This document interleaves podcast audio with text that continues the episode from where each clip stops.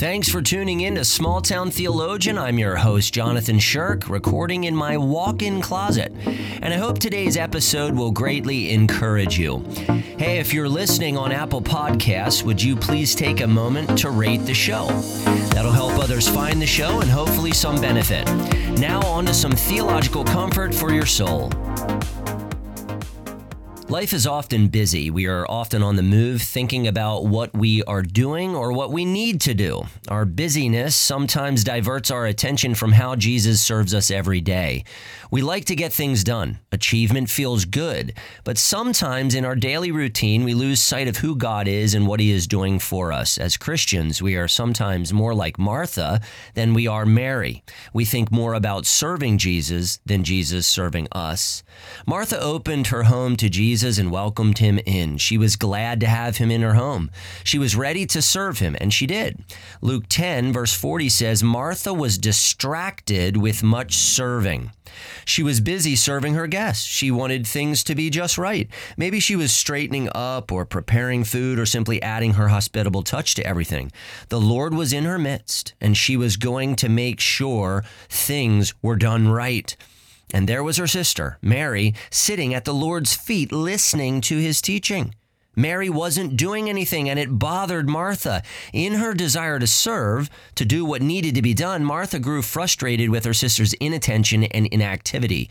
She went to the Lord, presumably during his teaching, and said, Lord, do you not care that my sister has left me to serve alone? Tell her then to help me. Martha was pretty distraught. And I don't think Martha was thinking, how could Mary be interested in his teaching? It wasn't that the Lord's teaching was unimportant for Martha, she just wasn't thinking about it. She was prioritizing other things. And right there was the problem. Serving the Lord was actually distracting her from the Lord. He was teaching, but she was too busy and burdened to listen our serving Jesus and others can distract us from how Jesus is actively serving us. And sometimes we miss the goodness and benefit of his loving service. Mary was resting and drinking in the Lord's teaching. And Jesus' response to Martha reveals Martha's heart. Martha, Martha, you are anxious and troubled about many things. As Martha served in her home, she was worried, upset, distracted, and bothered. And Jesus added, but one thing is necessary Mary has chosen the good portion, which will not be taken away from her. Mary was the one truly honoring the Lord by sitting at his feet and receiving his wisdom and insight. Jesus was serving Mary and Martha. Mary was benefiting, Martha was not. In those moments, Mary had chosen the necessary and better thing, listening to the Lord teach. That is where Martha's anxious and troubled soul would be quieted and calmed. Friends, it is important that we serve Jesus, but never at the expense of receiving the truth of Jesus.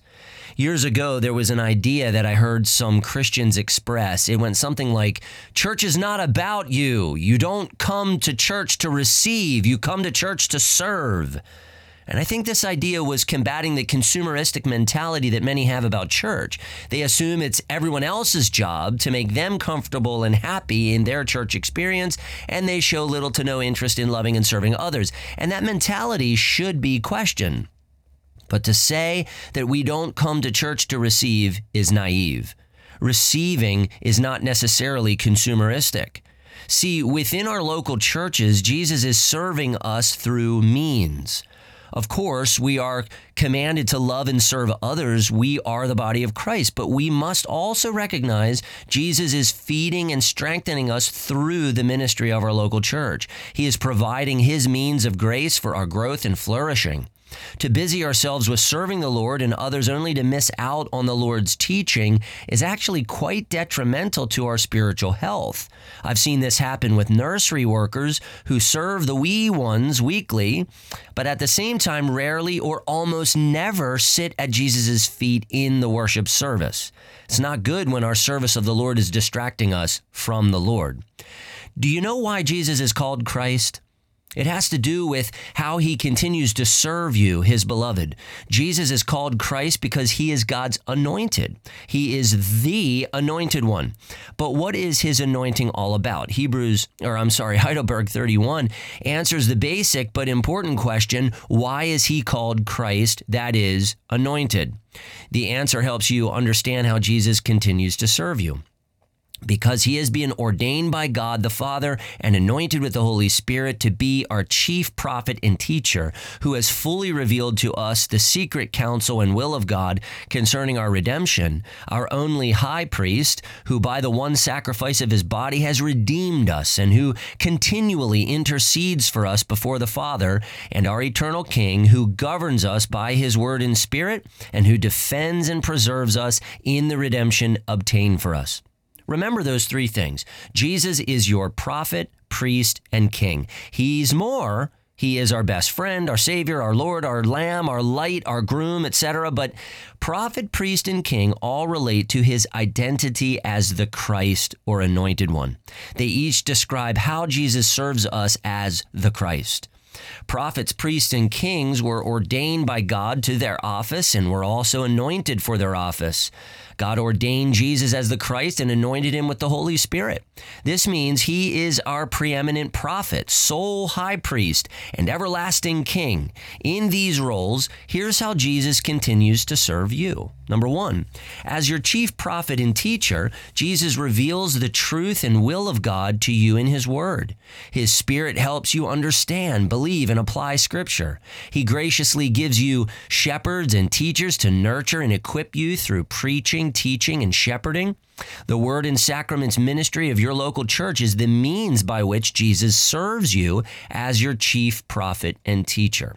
Number two, as your only high priest, Jesus has offered himself as your atoning sacrifice, which has reconciled you to God. However, he continues to serve you as priest in his ongoing intercession. He continues to plead your case before the Father. He is your advocate. When you sin, your high priest intercedes for you with supreme authority defends your justification and forgiveness. His atoning life was and is enough for you to escape condemnation, to enjoy everlasting fellowship with God. The confession of sin and assurance of pardon in worship should comfort you because of how Jesus continues to serve you as your high priest. Number three, as your eternal king, Jesus governs you by his word and spirit. All authority in heaven and on earth belongs to Christ as king. And Christ has given elders, the church, the responsibility of word and sacraments ministry through which you receive the ministry of Christ.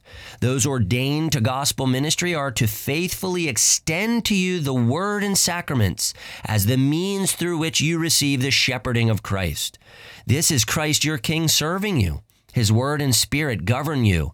As king, Jesus also defends and preserves you in the redemption he obtained for you. He promised to never leave you or forsake you. Jesus not only redeemed you, he continues to defend and preserve you. He powerfully keeps you in the grace and redemption of God. It's comforting to know that Jesus never ceases to serve us.